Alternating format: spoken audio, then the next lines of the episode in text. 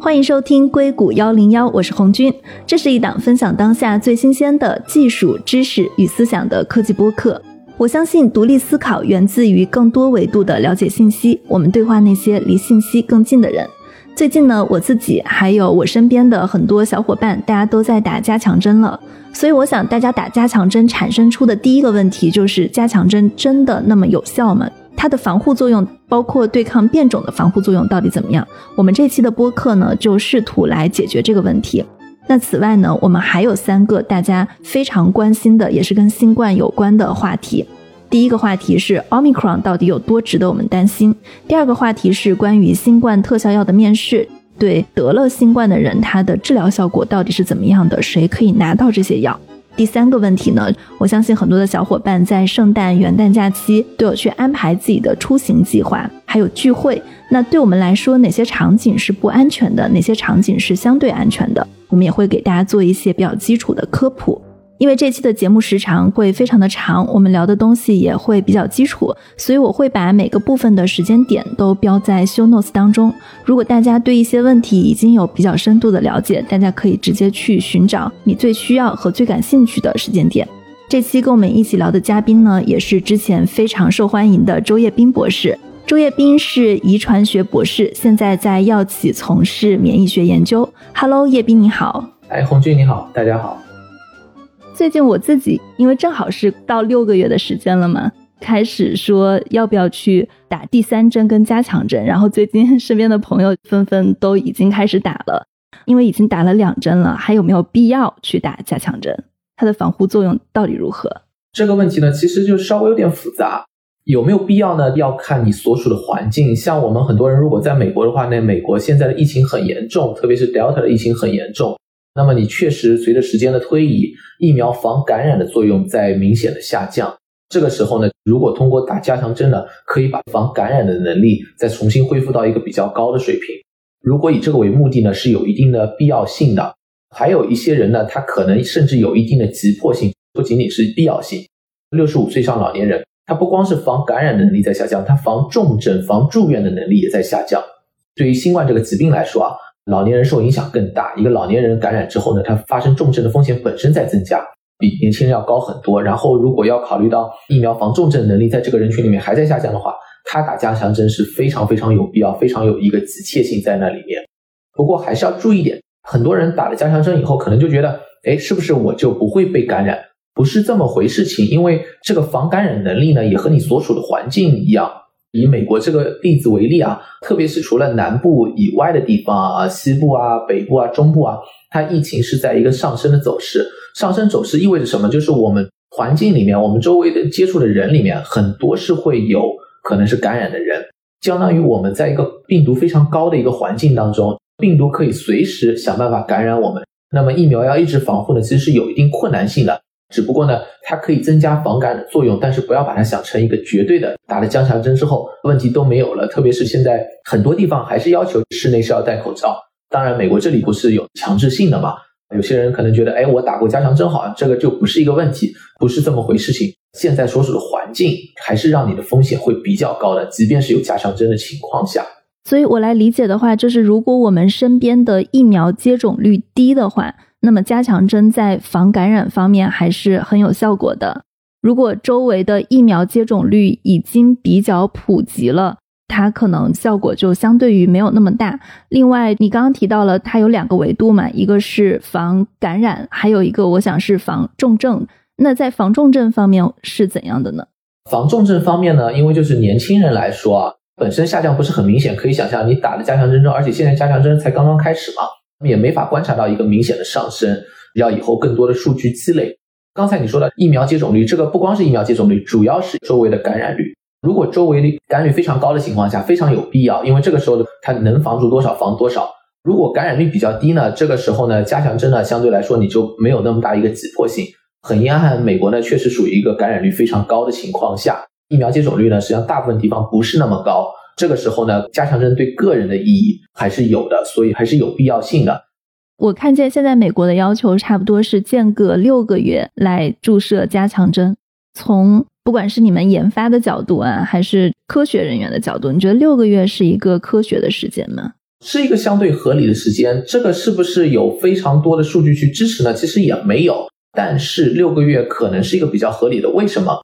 增强针的作用呢？其实是唤起我们的免疫记忆，就是我们之前的疫苗打下来之后建立的免疫记忆。到一段时间，我们再来把它重新唤醒。这时候呢，把已经下降的抗体呢又拉到非常高的水平。在这个过程当中呢，有一个要注意，就是它间隔不能太短。比如说，我们知道在美国这里打的比较多 mRNA 疫苗，它前两针其实它形成的抗体是很多的，你可能第三个月、第四个月还有很高的抗体，这时候再去打那个增强针呢，效果可能是会比较差的。你反而是要它降到相对低一些的时候去打就可以。六个月呢，现在看来呢，它已经降了很多了，所以呢，这个没有问题。六个月会是一个可以的时间。但是不是有人五个月了，我实在非常想去打，有没有太大问题？好像也没有。你说七八个月你去打有没有问题？肯定也不会有的。只不过六个月呢，就是一个因为在推荐的时候呢，你只能选一个时间段，所以呢，他就选了六个月，这个是相对合理的一个时间。而且另外呢，六个月差不多是在老年人当中也看到一点防重症下降，差不多是这样一个间隔。是这样定下来的一个时间，因为我们其实上次有讨论过一次关于疫苗的话题嘛，当时我们也提到了为什么六个月以后还要再来打一针疫苗。新冠它的病毒是一直有变种的，我们当时除了考虑疫苗它的防感染率跟防重症这两个是不是有效以外，另外我们在六个月是否还要打的时候也会考虑到变种。如果有新的变种的话，可能现有的疫苗它在某些方面就不是那么有用了。那我不知道现在就美国的情况来说，它的加强针是跟原来的疫苗是一模一样的，还是说它有根据现在的病种，比如说像 Delta 去做一些新的研发？这个是一模一样的，哪怕是 Delta 现在非常多啊，但是原有的疫苗啊对 Delta 还是非常有效的。它主要的呢是随着时间的推移，它那个疫苗的防感染的有效性出现了下降。对 Delta 呢，它本身可能有效性只有轻微的下降。这个时候呢，它打增强针呢，它可以把抗体拉得非常高的水平，甚至比一开始接种前两针的时候还要高。所以呢，它可以对 Delta 也是非常有效。这也是为什么就没有去做一个新的疫苗的一个原因。这里面唯一一点区别就是，美国在这里打那个莫德纳的时候啊，它增强针呢是前两针的半剂量，但是疫苗呢还是一个疫苗，这个是没有区别的。因为美国这里也有混打嘛，那么混打情况也是一样的，就是接种任何一个疫苗的，如果你是要打增强针。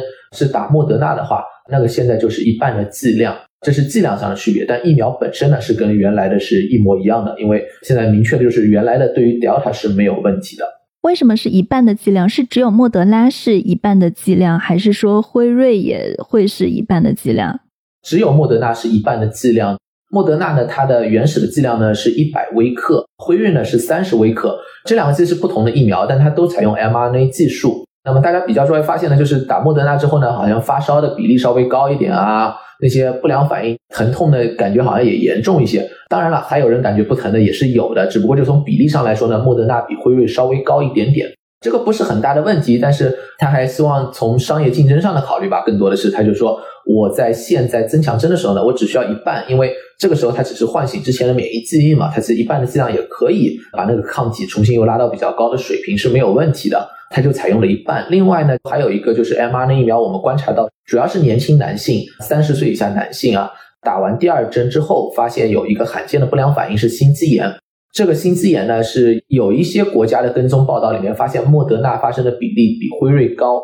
那么一种猜测就是说，因为莫德纳它用的那个剂量比辉瑞高。它也有挺大的动力，它要把这个剂量给下降，因为确实有一些，特别是北欧国家，因为他们疫苗很多，他们后来就说，哎，三十岁以下男性就用辉瑞，不用莫德纳。从商业角度的话，莫德纳肯定要考虑我在第三针的时候做什么样的改变。第三针有一点锦上添花的性质，特别对于年轻人来说，前两针其实它重症防护已经很好了，第三针呢是要把防感染的能力拉上去，然后老年人这里面的防重症能力重新恢复。但是第三针的意义没有第一针那么大，因为一针都没接种的人他是最危险的。这时候把他的那个风险下降就是最重要的。到了第三针的时候，就是安全性的考虑会非常高，就是说你稍微有一点事情，很多人就在想你到底能减少几例住院，是吧？如果你是有一个和心肌炎相关的话，和你引发的心肌炎相比是怎么样的？特别是你还有另外一个选择，它本身剂量比较低，看上去然后安全性好像更好一些。这个呢，就让莫德纳的挺有动力，他要把那个剂量给下降下来。但是这个只针对莫德纳，强生呢也是剂量是不变的，辉瑞也是不变的。变剂量还稍微有点麻烦，因为变剂量的话，它那个 FDA 那边审批的时候，你就和原来的不太一样了。但是目前只有莫德纳是改了。我很好奇的是，比如说现有的疫苗，它在第三针的时候，因为疫苗它本来就是在全球大流行病的时候，它相当于是一个紧急使用的医疗资源。第三针又是这样子的，它在整个 FDA 的批准跟安全性验证方面是否足够？因为我之前看过你写的一篇文章，就说当时那个辉瑞的第三针疫苗，他们给 FDA 的测试数据还都是他们自己提供的，同时也没有外部的专家评审来对第三针的安全性去做足够的同行评审。确实有这样的问题，为什么呢？因为当时审批的时候呢，不需要做的那么有急迫性。对于很多国家来说啊，因为美国这里说实话，主要的问题不是说接种的人他造成现在 Delta 那么高，大部分感染的还在没有接种人，特别是住院啊、死亡这些。那么第三针呢，对这些人呢，其实没有太大的意义。但是另外一方面呢，就是我们确实看到感染的数据在上升，这个时候呢，它有一定的急迫性，它希望能够尽快就把这个审批做了，使用的时候它可以尽快推广。那么在这里面呢，我们看到的一个现象呢，就是说，至少在 FDA 审批的时候，出现了有不少数据是它没有时间审核的。理论上来说呢，这个数据不应该是药企说，哎，我看到什么东西我拿给你，你直接就同意的，而是应该 FDA 要去独立的去审核那些数据。这个呢，就是有很多这样的问题在那里。但是另外一方面呢，第三针它的有效性，它是看那个抗体提升。它也确实做了足够的数据去证明，然后安全性呢，更多的依赖是以色列，特别对于辉瑞来说啊，因为辉瑞在以色列，他们很早就开始打那个增强针了嘛，有现实世界的数据显示它那个安全性还是可以的。现在辉瑞它做了一个第三针的三次临床试验，那个数据也上报到 FDA 了，所以现在有越来越多的安全性数据积累，是可以这么去做。如果要严格的从更高标准去要求的话，实际上是可以做得更好一些，因为这个东西没有那么大的急迫性，而且说实话，美国搞增强针从它最早开始到现在，应该是快将近三个月了。我们可以看到，这三个月其实对于美国的疫情啊，整体来说影响不是很大。为什么？就是说增强针对个人有没有用？非常有用。你现在有需要的，那么去接种，这个没有问题。但是如果他在审批的时候，他为什么要走那么快呢？他不是从个人考虑，他是在考虑就是美国疫情。他认为呢，这个东西可能对美国的疫情有帮助。但实际上呢，这和很多科学家预期的也是一样的，就是很多审批的时候也都提到了，很多专家都说，你如果指望这个来改变美国的疫情，那你指望错了，因为主要的疫情来自于没有接种的人。对，但是我觉得这也是挺难的一点。之前我记得我刚打完第二针的时候，其实，在加州这边，他们为了让更多的人去接种疫苗，他们甚至都推出了接种疫苗就送超市的卡呀、政府发钱的这一类的。其实加州已经算是美国接种疫苗比例最高的州了嘛，但是它还是有很多人没有打的。是的，这个确实是比较遗憾的一点。我们现在要考虑到，哪怕是小孩子啊，他还是可以感染，还是可以传播的。所以呢，你如果要从一个整体的疫情来考虑呢？你一定要考虑全人口，特别是 Delta，因为打一针的话，一针的疫苗对 Delta 有效性是非常有限的，它要打两针做完全接种才会更加的有效。那么考虑全人口接种的话，美国这里一直是在百分之六十以下，之前是一直差不多刚好过了百分之五十，然后停在那儿停了很久，到现在也没有到百分之六十。即便是比较高的州的话，其实往往也就是百分之七十，已经是非常非常高了。这个相比很多国家都是少很多的，包括欧洲很多国家其实比美国高很多。像我们北面的邻居加拿大的话，也比美国高不少了。甚至日本其实也比美国高很多。日本好像是七月份的时候，它接种的人口只占百分之三十，十月份的时候已经一下子变成百分之七十了，因为它那个疫苗接种非常快。为什么每一波疫情来了，美国都少不了一样？这个确实就是有很多人没有接种。在这些人里面，像 Delta 的形成里面，就是挺明显的是，最开始是很多没有接种人一下子感染了，病例非常非常多。那么在美国这里，你接种的和没接种的是不分开的，接种的人周围也都是那个病例了。这时候他接种人周围病毒也很多，这个时候就是病毒在不停的尝试感染那些有疫苗保护的人。这就非常困难了，就相当于是病毒变成我今天来试试能不能感染你，明天来试试感染不感染得了你。这也是为什么我们看到越来越多的所谓的突破性感染，就是说打完疫苗之后也被感染，这是因为它周围的环境的病毒量实在太高了。在这种情况下呢，你要防感染，特别长期防感染呢是非常困难的。最后这几个因素一引起来呢，就看到美国这里的病例呢一直维持在比较高的水平上，也一直没有下降。你自己打完第三针了吗？我还没有，因为前段时间有点事情，但我很快就要去打了。你的第一针、第二针打的是辉瑞？是的，我好像也是，也不是选择的结果，就是排队排到了什么就是什么。我记得在四月份、五月份约疫苗的时候还是挺难约的，基本上约到了什么就是什么。是的，当然现在都是可以选择，不过就目前的情况来看呢，这第三针选择呢，很多人可能比较纠结，就是说，哎，哪个更好啊，哪一个更安全啊？有些比较讲究，他会看，比如说莫德纳它的数据怎么样，和辉瑞比怎么样，然后是哪一个更好？没有太大必要，因为里面也有很多不确定性。我们现在知道第三针，无论是辉瑞、莫德纳，都可以把它那个抗体拉得非常高，这是我们知道的情况。它应该对防感染呢会重新恢复到一个比较高的水平，至少短期之内防重症也能恢复。但你说辉瑞和莫德纳之间哪一个更好是没法比较的，因为呢我们现在没有任何的研究数据去证明这一点。而且呢这两个疫苗啊，很多人在看第一针、第二针的区别的时候要注意，第三针像莫德纳它已经把它的剂量减半了，它跟辉瑞的差距呢已经差不多了，它的剂量已经很接近了。这时候再去看第一针、第二针的有效性呢，也没有太大的意义。这里面最有必要考虑呢。根据个人的情况，你可以考虑一下有没有疫苗在你所在的这个人群里面，它有一定的安全性风险。最主要考虑的呢是强生疫苗它的一个风险。为什么？它是一个非常罕见的血栓，但是它在三十到五十岁女性环境当中，它是相对其他人群更高。mRNA 疫苗打了之后呢，它那个抗体拉伸也更好，甚至对于强生来说也是这样的，因为挺明显就是强生打第二针的时候，它有拉伸，但是不如 mRNA 那么好。从这种情况的话。特别是对于女性一个年龄段的话，可能就是选 mRNA 应该是个更合理，就是规避非常小的一个风险问题的时候，你混打那个 mRNA 疫苗还是非常有效的，你又避免了一个非常小概率的问题。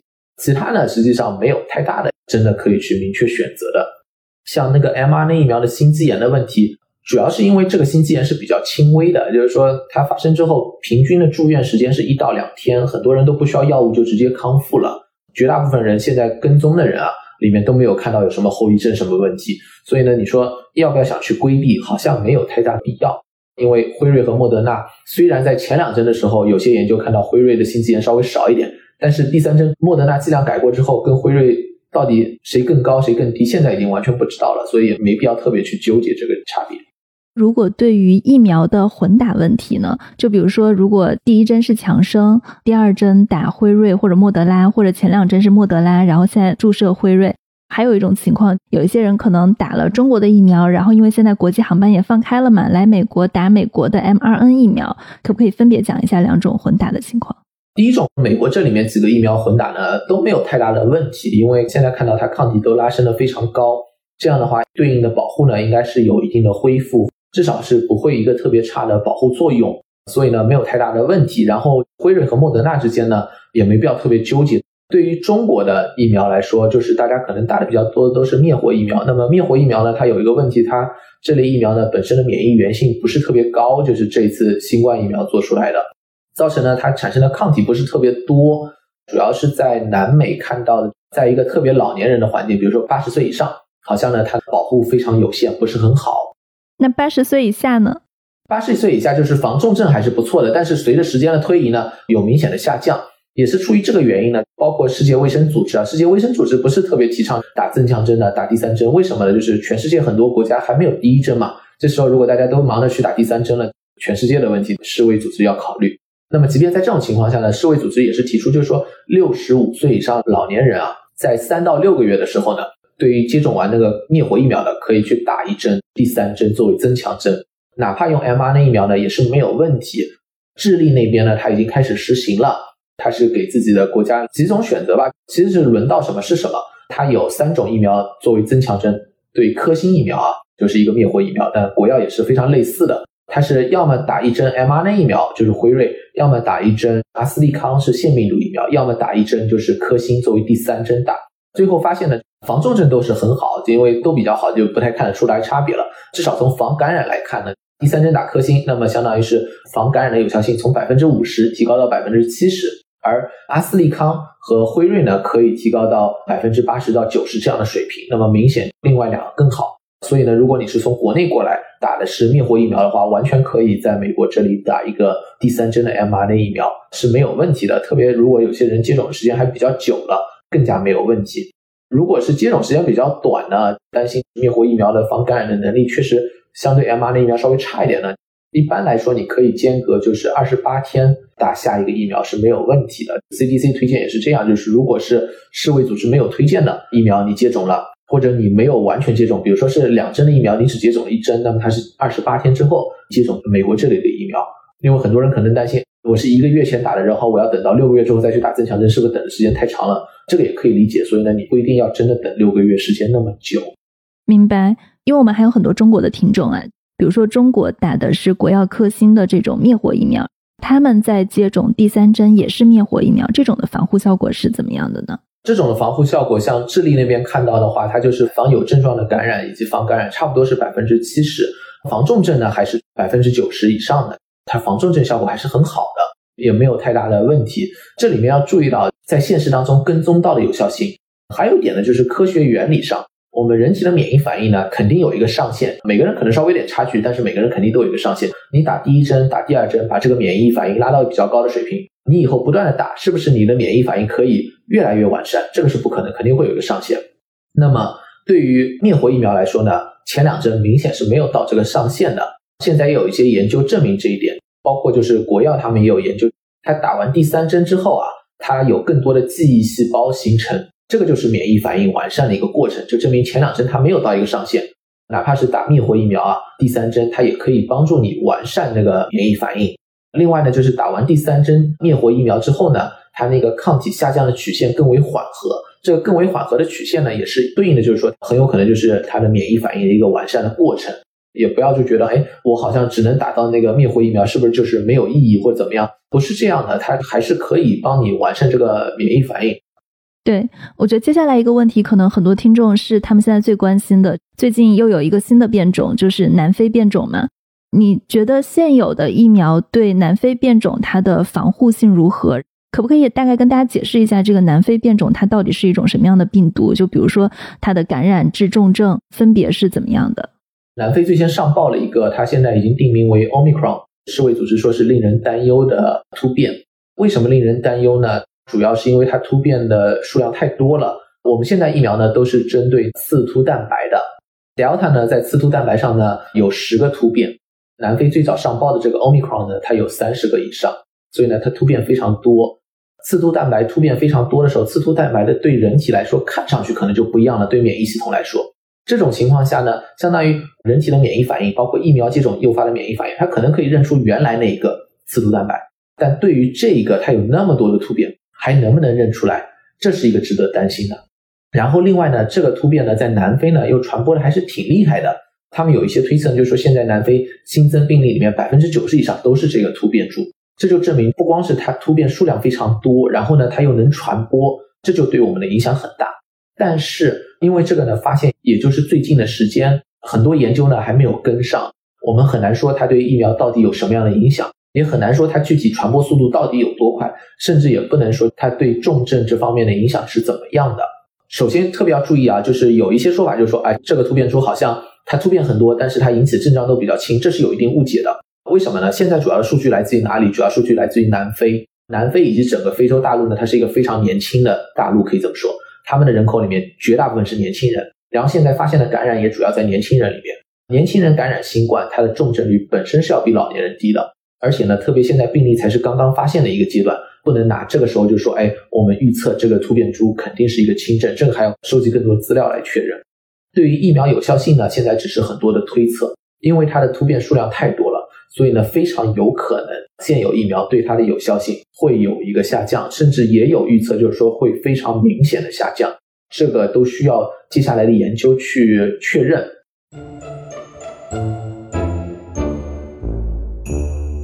上次在我们录的时候，其实我们有提到看一下疫苗对南非变种 Omicron 是否有效。当时我们录的时候，实验结果还没有出来，所以今天我们这个是补录的一小段。那现在先请叶斌给我们讲一下现有的疫苗对南非变种 Omicron 是不是有效？有效性出现了一个明显的下滑，这里面要分两个，一个接种完了初次接种，比如说是两针的辉瑞，两针的 Moderna。还有一种呢，你接种完之后，比如说隔六个月你接种了增强针，这其实是两种情况。那么现在发现的结果呢，就是前两针对它的那个防有症状的感染是有个明显的下滑。从血清中和实验，就是取接种人的血清去看的话，几乎是无法中和奥密克戎这个病毒。另外一方面呢，也有一些现在的更新的数据，比如说在南非，因为它有很多这样的病例，它那里面也有人接种那个辉瑞疫苗嘛，所以他们就去根据它的一个医疗保险的记录，分析出来两针辉瑞疫苗接种完之后，对有症状的奥密克戎的防护能力差不多是百分之三十。那是一个比较低的数字。如果你看住院的话，它到百分之七十会稍微高不少。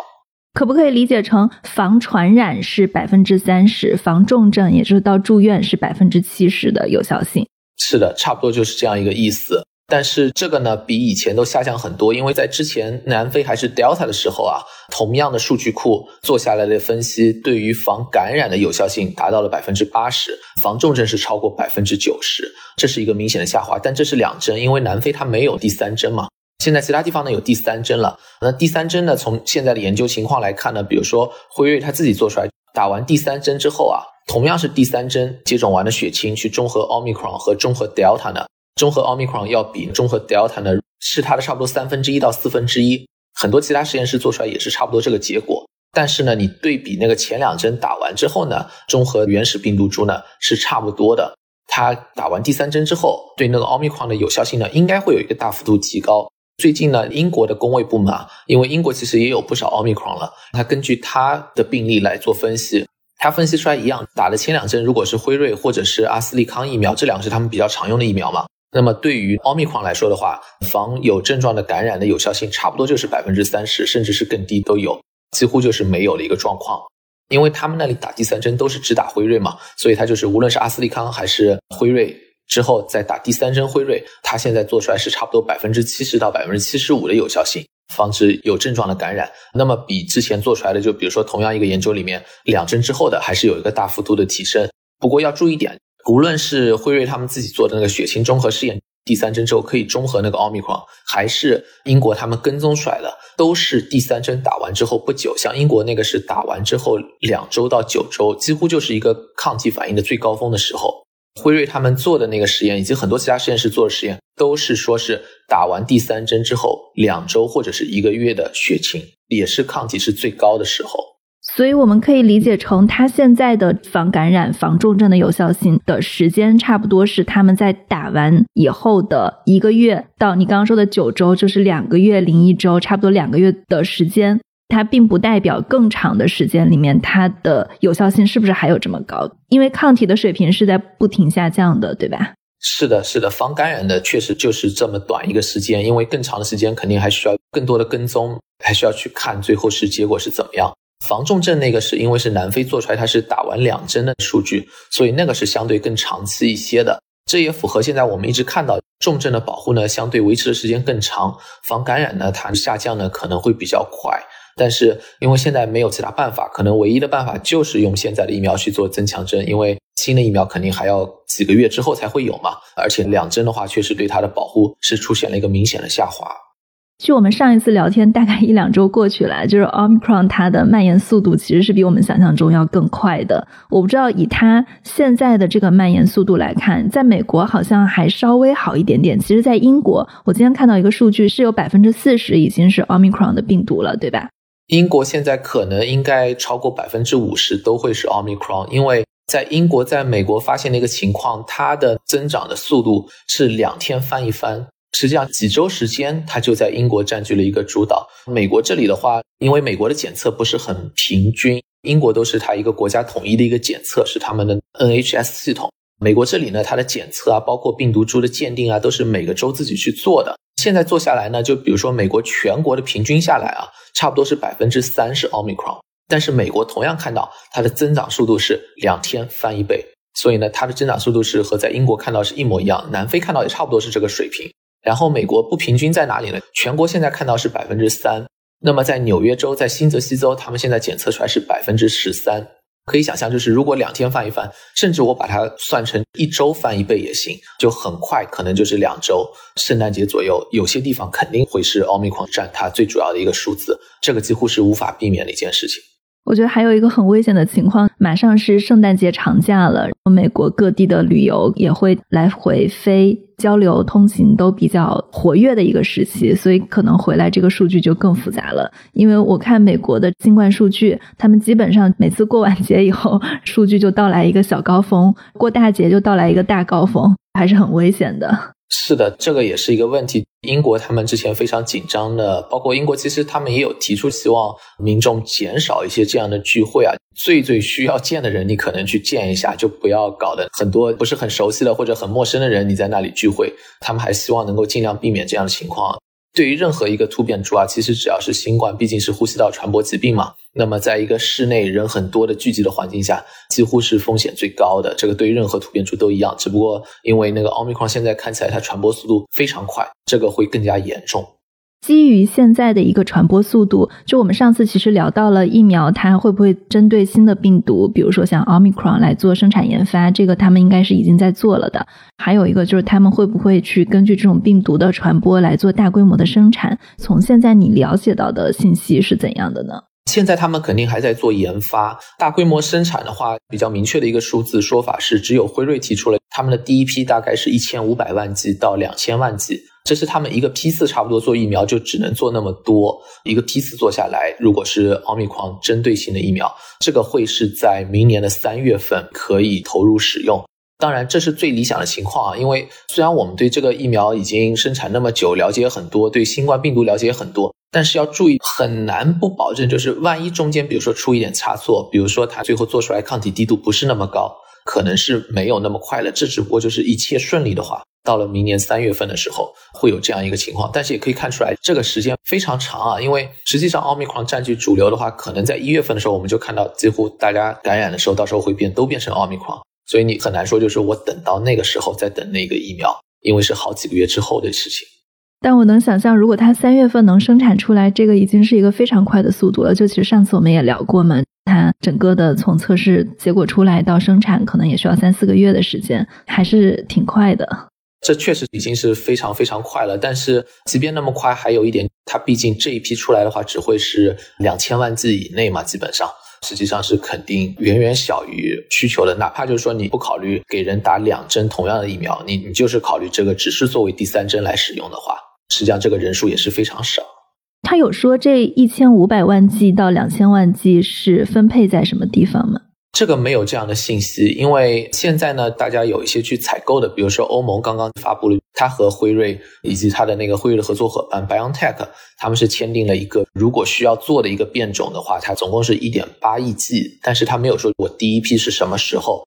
这个分配呢，肯定也是到时候主要可能应该会是欧美国家，但是具体是多少是在美国，多少是在欧洲，或者说是第一批什么时候给你，这个都是还是不确定的情况。另外一方面，最后到底需不需要？如果大家现在都打了第三针，现在的疫苗，它对欧米狂还是有一定保护作用的。那么等到三月份的时候，是不是立刻所有人都要再去打这一针？这是另外一个问题，这个是肯定还需要就比如说 FDA、CDC 他们要去考虑的。特别是我们现在看到都是打完第三针之后，刚刚没多久对奥密克戎的一个保护作用。那么两三个月过去之后，还有没有这样的一个情况？甚至有些人可能他九月份就打了 booster，到十二月的时候其实已经到三个月了。再往后的话，可能又变成半年了。这些人到底会是个什么样的情况？也是需要跟踪这样的数据，最后再做决定吧。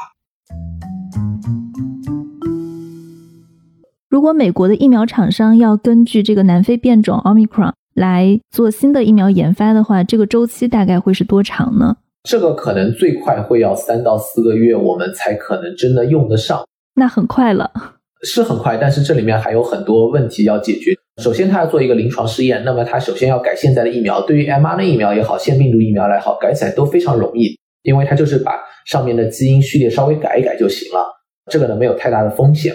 但是改完呢，它要先生产出一批来做临床试验，证明这个确实是可以激发针对欧米克戎的抗体，激发的很多啊，激发很有效的免疫反应。生产这一批呢，可能需要六周这样的时间。根据辉瑞的一个说法，可以开展这样的一个试验。然后等到这个试验做完呢，它还要去上报审批，之后呢才上市。大规模生产你可以早点做，但是即便是这样啊，就是大规模生产一批次的疫苗，就是对 mRNA 疫苗来说。应该还是一个三到四个月的周期，就是说，哪怕它现在已经开始大规模生产了一批疫苗，到真正能够用上，至少应该是三四个月之后。还有一个问题，现在美国很多的还是 Delta，如果把所有的疫苗全都改成针对 Omicron 去生产的，那么对 Delta 怎么办？这个还是需要去考虑的。以后这个增强针到底，呃，我们就全都改为针对 Omicron 的，还是你可能既要保留原来的，也要使用针对 Omicron 的？它不能两种兼容吗？它可以两种把它作为一个多价的疫苗也是可以的，但这些呢都还没有人去尝试过这样做嘛，所以它就要做临床试验。然后呢，它还要考虑它生产的时候到底是怎么去配比，因为如果你真的就把一半的生产线保留原来的，那么你对 Omicron 的产量呢肯定是一下子会有一点影响。但是如果你一下子全改过去呢，如果到时候还是有很多病毒反而是 Delta，那这也是一个很大的问题。在其他 Delta 很多的国家，比如说美国。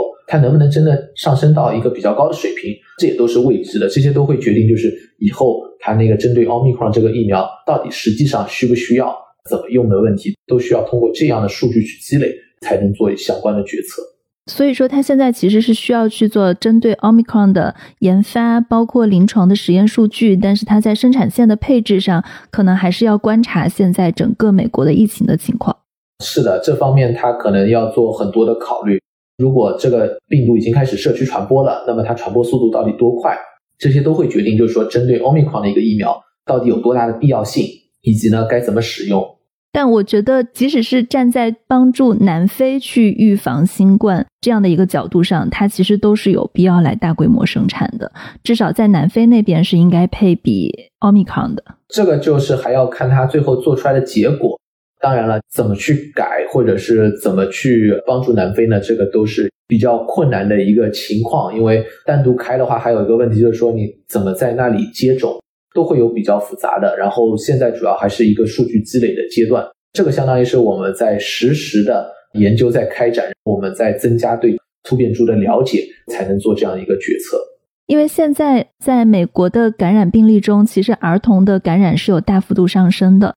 我记得之前是说，在今年秋天，五到十二岁的儿童他们就有望去接种疫苗了。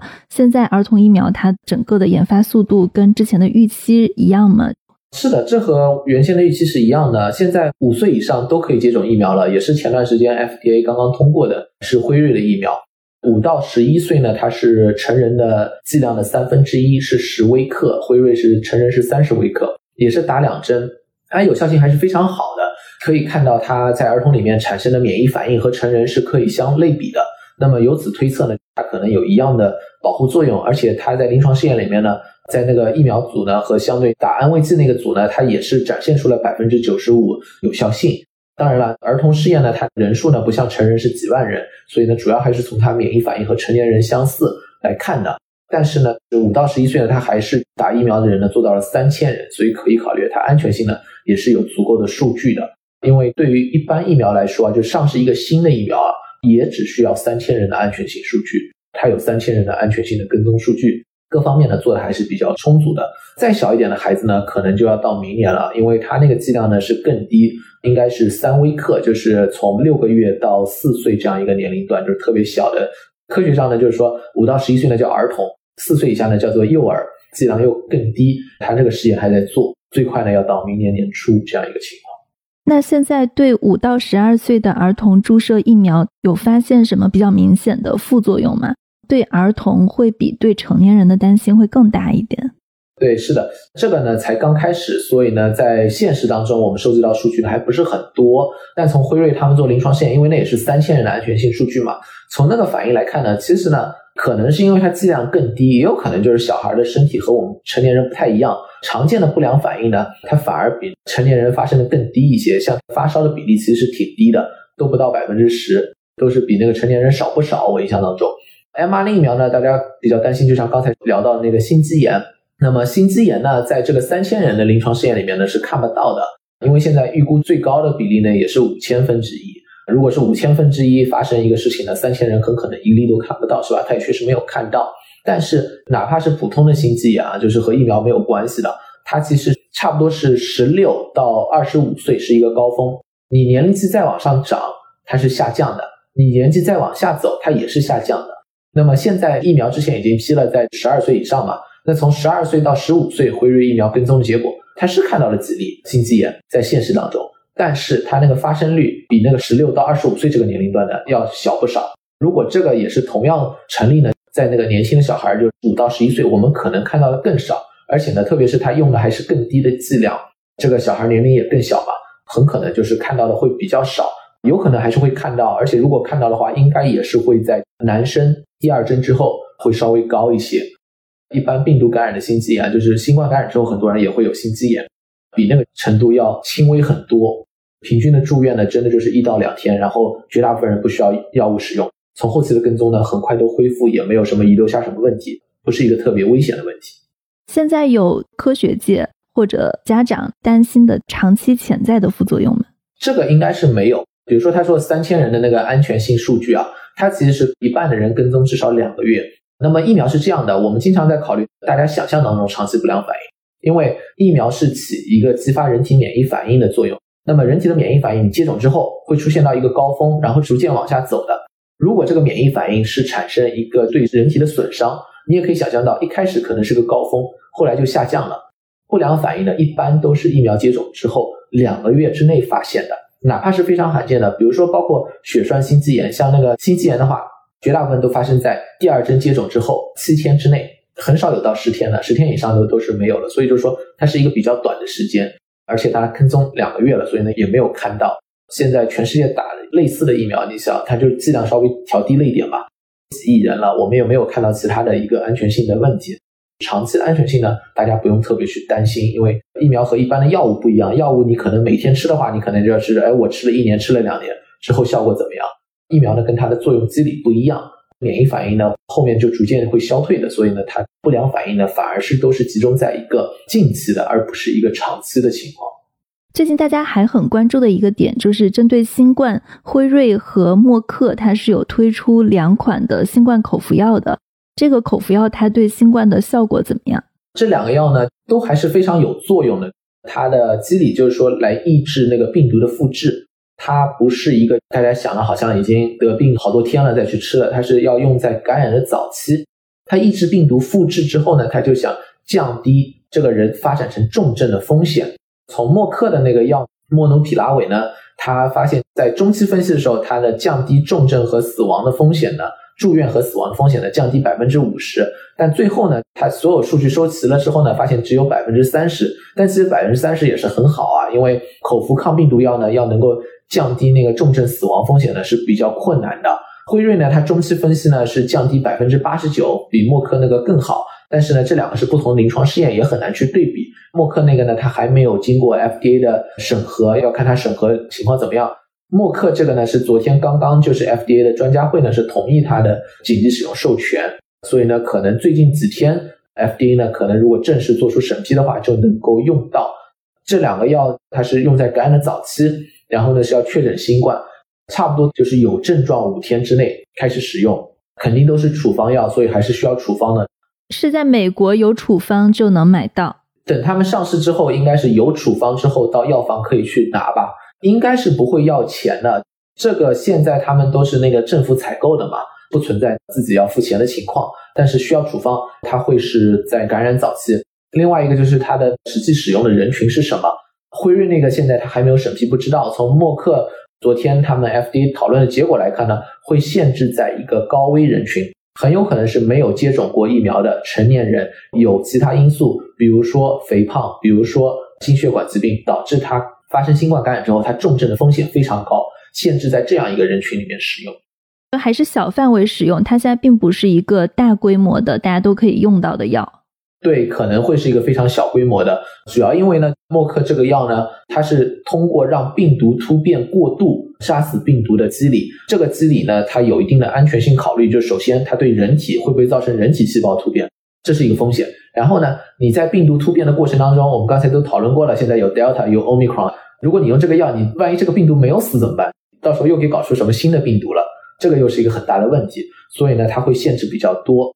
辉瑞那个呢，现在还不好说，但是它临床试验的实际上和默克是一样的，都是做没有打疫苗的、有重症风险的因素的人。然后呢，未成年人都排除了，孕妇也是排除的，很有可能就是说，他最后的人都会有类似的限制。它的药会有什么副作用吗？你看它那个安全性数据啊，不良反应发生在安慰剂组里面还更多一些。为什么呢？因为它这个跟疫苗不一样，疫苗是给健康人用的吧？健康人的话，你可能本身就不会感觉到，你打个生理盐水的话，应该不会发烧。但是呢，这个是给那个已经患了新冠的人用了，这时候它安全性的时候，它会记录到，比如说新冠的一些症状。最后看到反而是那个安慰剂组里面呢，它那个不良反应更多一些。很少有人因为没法耐受这个药物退出的在临床试验。但这个两个临床试验，一个辉瑞他们做了三千人，默克他只做一千五百人，他的人数还是比较少的。所以我们也不能说真的就是没有人会有什么不良反应啊。比如说这个药是连续吃五天的两个药，有些人可能吃了三天他就吃不下去了，身体上有反应。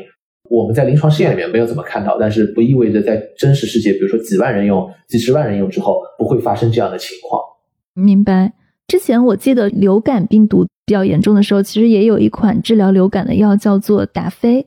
这两款药它跟达菲的原理机制有什么相同跟不一样的地方吗？原理机制上都是类似的，都是想抑制病毒的复制，但是最后做出来的结果呢，其实要说啊，就是包括默克的药物啊，虽然最后好像是降低重症住院是百分之三十，其实要比达菲好很多。达菲的话，它是要基本上四十八小时之内使用，感染之后可能就让你发烧的日子少个一天，实际上它是缩短病程，缩短一天，甚至有时候都看不到这样的效果。对于默克和辉瑞，他们是降低那个住院和死亡的风险，所以呢，它的疗效呢是更加的明显。这也是为什么大家对那个口服药期待很大，因为有些人他确实就是不打疫苗，另外一些人呢，比如说是免疫质的人，疫苗对他的作用是比较有限的，或者老年人可能随着现在时间的推移，他疫苗的有效性下降，他重症的风险在增加。这时候如果有个口服药，哪怕它发生突破性感染，把它发展成重症的风险进一步下降。这个对控制这个疾病呢还是非常有意义的。从他们这个结果来看呢，确实还可以做一定的期待。我刚刚听你讲到这个口服药的限定范围啊，比如说没有打过疫苗的或者是老年人，现阶段限定这个范围是因为药的产量比较小嘛？因为其实对很多感染的人来说，只要他有发展成重症的风险，如果药还有效的话，其实它是一个救命的药。为什么还要在一个限定的范围内使用？这个要考虑是实际的风险到底有多大，然后这个药到底有多大的作用。对于任何抗病毒药呢，它往往都要非常考虑用在适合的人身上。你一个抗病毒的药呢，它是用在一个比如说已经感染的人身上，他身上呢是有病毒的。如果你滥用这个药物，很有可能发展一个情况，这个药物就成了选择这个病毒的一个机制，你可能很快就会出现抗药性的病毒出来。这个时候就是一个非常危险的，所以你不能随便滥用。包括抗生素也是一样的，很多人可能一看到感冒都想，哎，我去吃个抗生素。很多感冒是病毒性感冒，抗生素是没有用的。滥用的话，很容易出现耐药的病菌。所以呢，就是抗病毒药呢，一般都要筛选到一个尽量合理的人群。你比如说，一个二十多岁年轻人，他打完疫苗了，甚至连增强针都打过了，这时候他再感染，几乎没有可能到住院这样一个程度。这个药物现在显示出来作用。是降低他住院的风险，他本身住院已经没有风险了，再给他用这个药物有什么意义呢？实际上就没有太大意义，只会呢成为一个滥用的情况。所以呢，他要做这样的限制。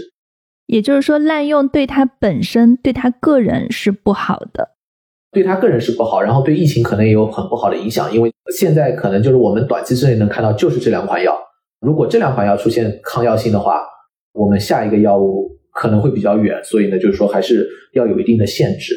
另外一个考虑呢，这两个药毕竟还是要根据临床试验来看。呃，临床试验呢，它都没有做未成年人的试验，也没有做孕妇的试验。这个时候如果随机就说，哎，我觉得这个没有问题，就把所有人都囊括进来呢，增加了没有必要的风险。还要考虑到一点，是不是只有这个两个药才能帮助一个病人？不是的，你比如说孕妇。如果孕妇感染，她绝对是高危人群，这个时候需要给她一个药物。但是现在有单克隆抗体，单克隆抗体是可以给孕妇使用的。什么叫做单克隆抗体？单克隆抗体相当于就是我们人体的免疫系统接种疫苗之后，不就产生很多抗体吗？是针对那个新冠的抗体。单克隆抗体呢是一类药物，它就选择出一个抗体，大规模来生产。这个抗体呢，对于新冠来说呢，它是用来阻断病毒进入细胞的。它是一种药还是一种注射？它是一种注射的药物。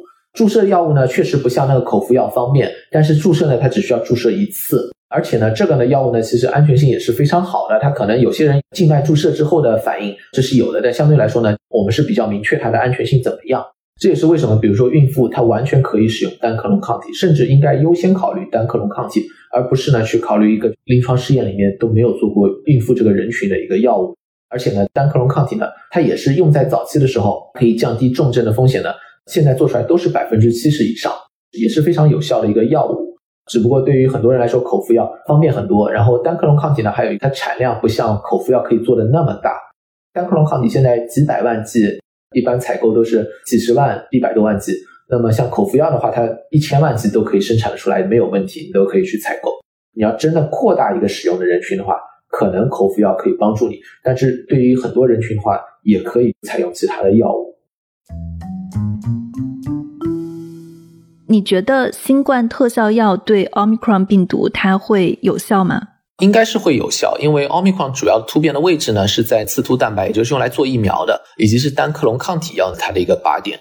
新冠的，比如说口服药里面。像辉瑞那个口服药，它是针对的是一个蛋白水解酶，这个酶呢，它上面只发生了一个突变在奥密克戎上面。然后辉瑞他们现在也做了一些体外的实验，就是生物化学的实验，这个应该对它的药呢没有产生影响。包括默克也是，默克那个它是针对它的一个复制酶，两个呢都不应该受奥密克戎的影响。只不过呢，这些药首先还没有上市，在美国这里至少没有啊。之前默克的药不是已经上市了吗？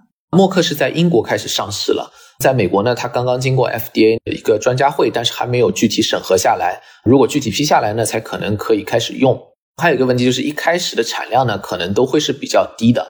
比如说辉瑞那个口服药啊，它的一个说法，年底之前，二零二一年啊，剩下还有没几周嘛，甚至就是明年年初可能也是差不多。它可能只有给你几千几万人用可以，你要什么几十几百万人想用这个药，它没有那么多的产量，这个要慢慢的要把它产量提高才行。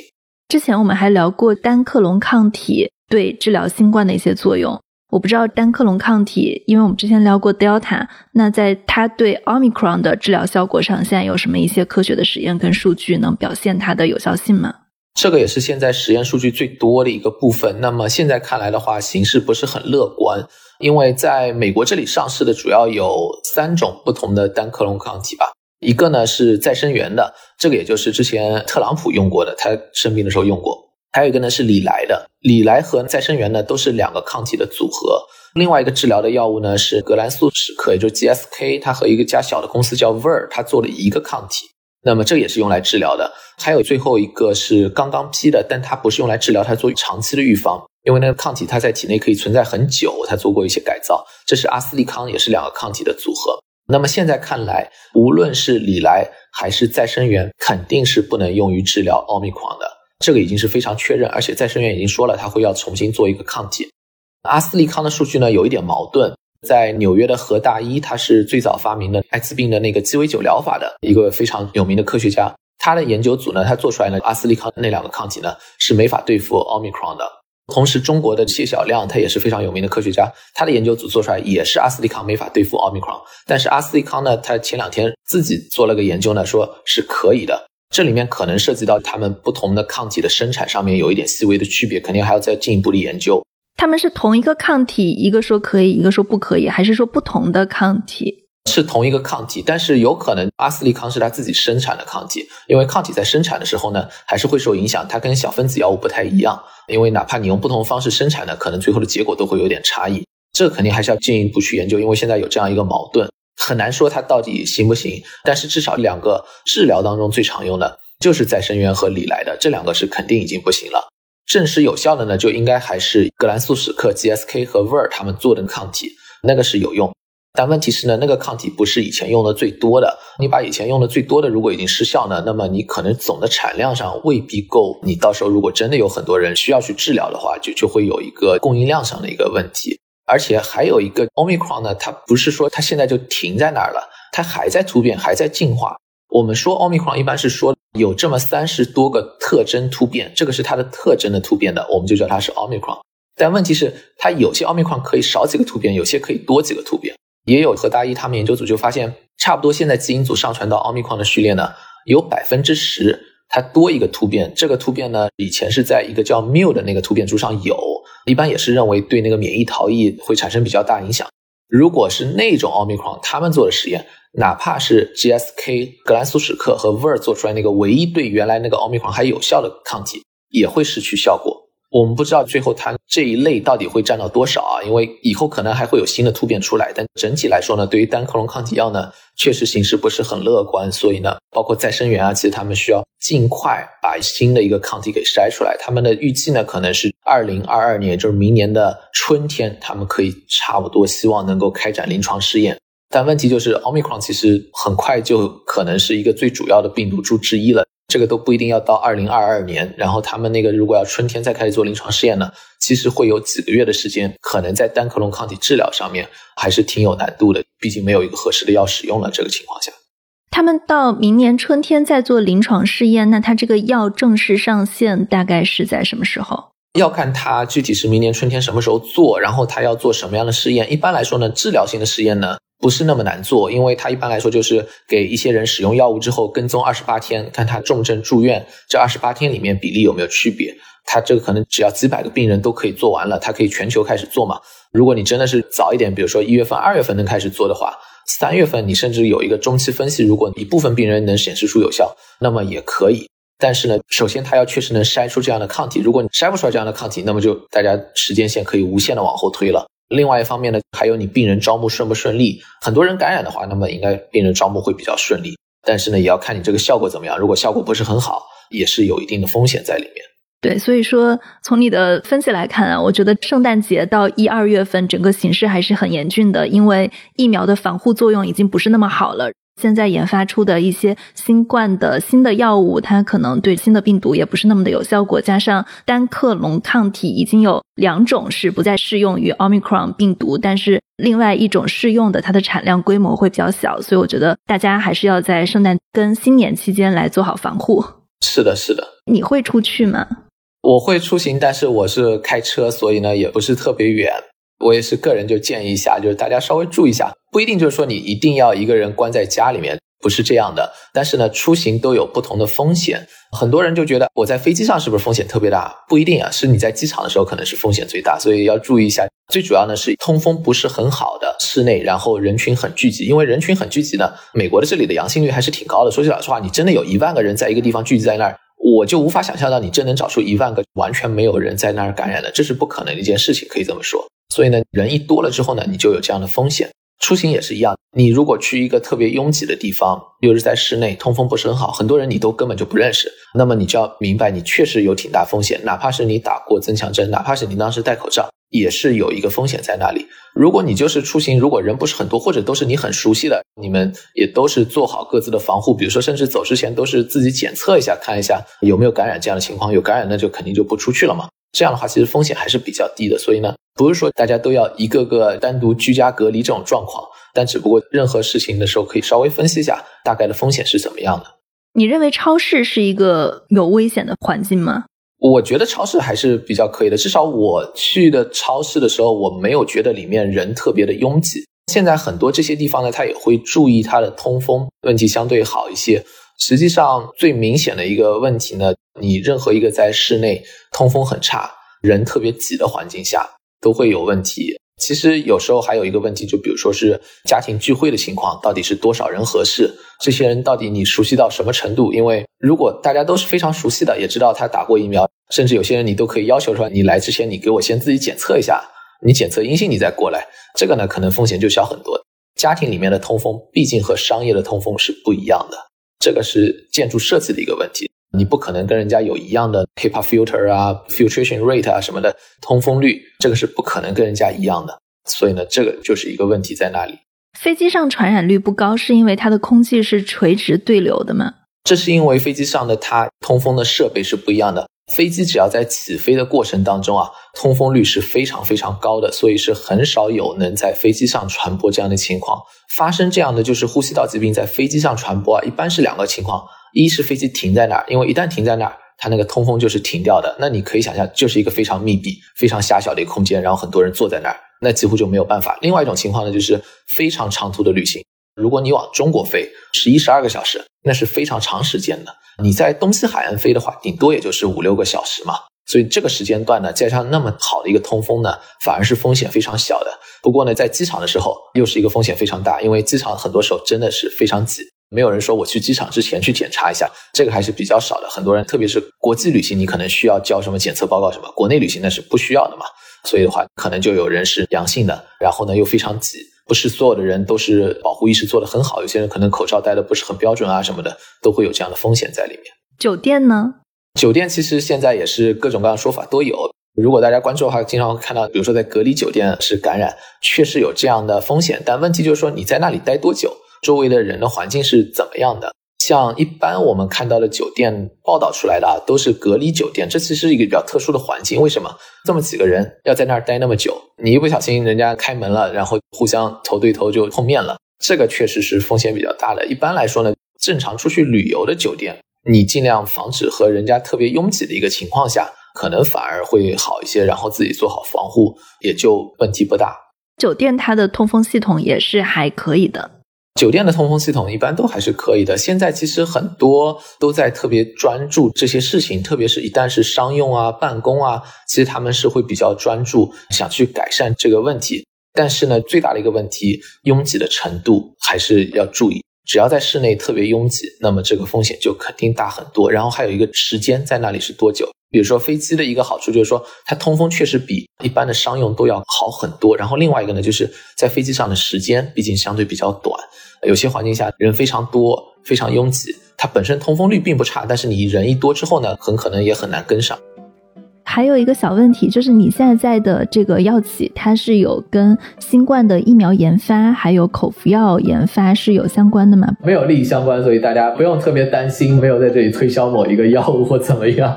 好的，好的，好，那谢谢叶斌，好，谢谢红军，好，谢谢，祝大家圣诞快乐。那这就是我们今天的节目。如果大家喜欢我们的节目，欢迎在苹果、小宇宙、喜马拉雅、荔枝播客、网易云音乐来订阅我们。海外的听众也可以在苹果、Spotify、Google Podcast、Amazon Music 来订阅我们。好，那这就是我们今天的节目，谢谢大家的收听，谢谢。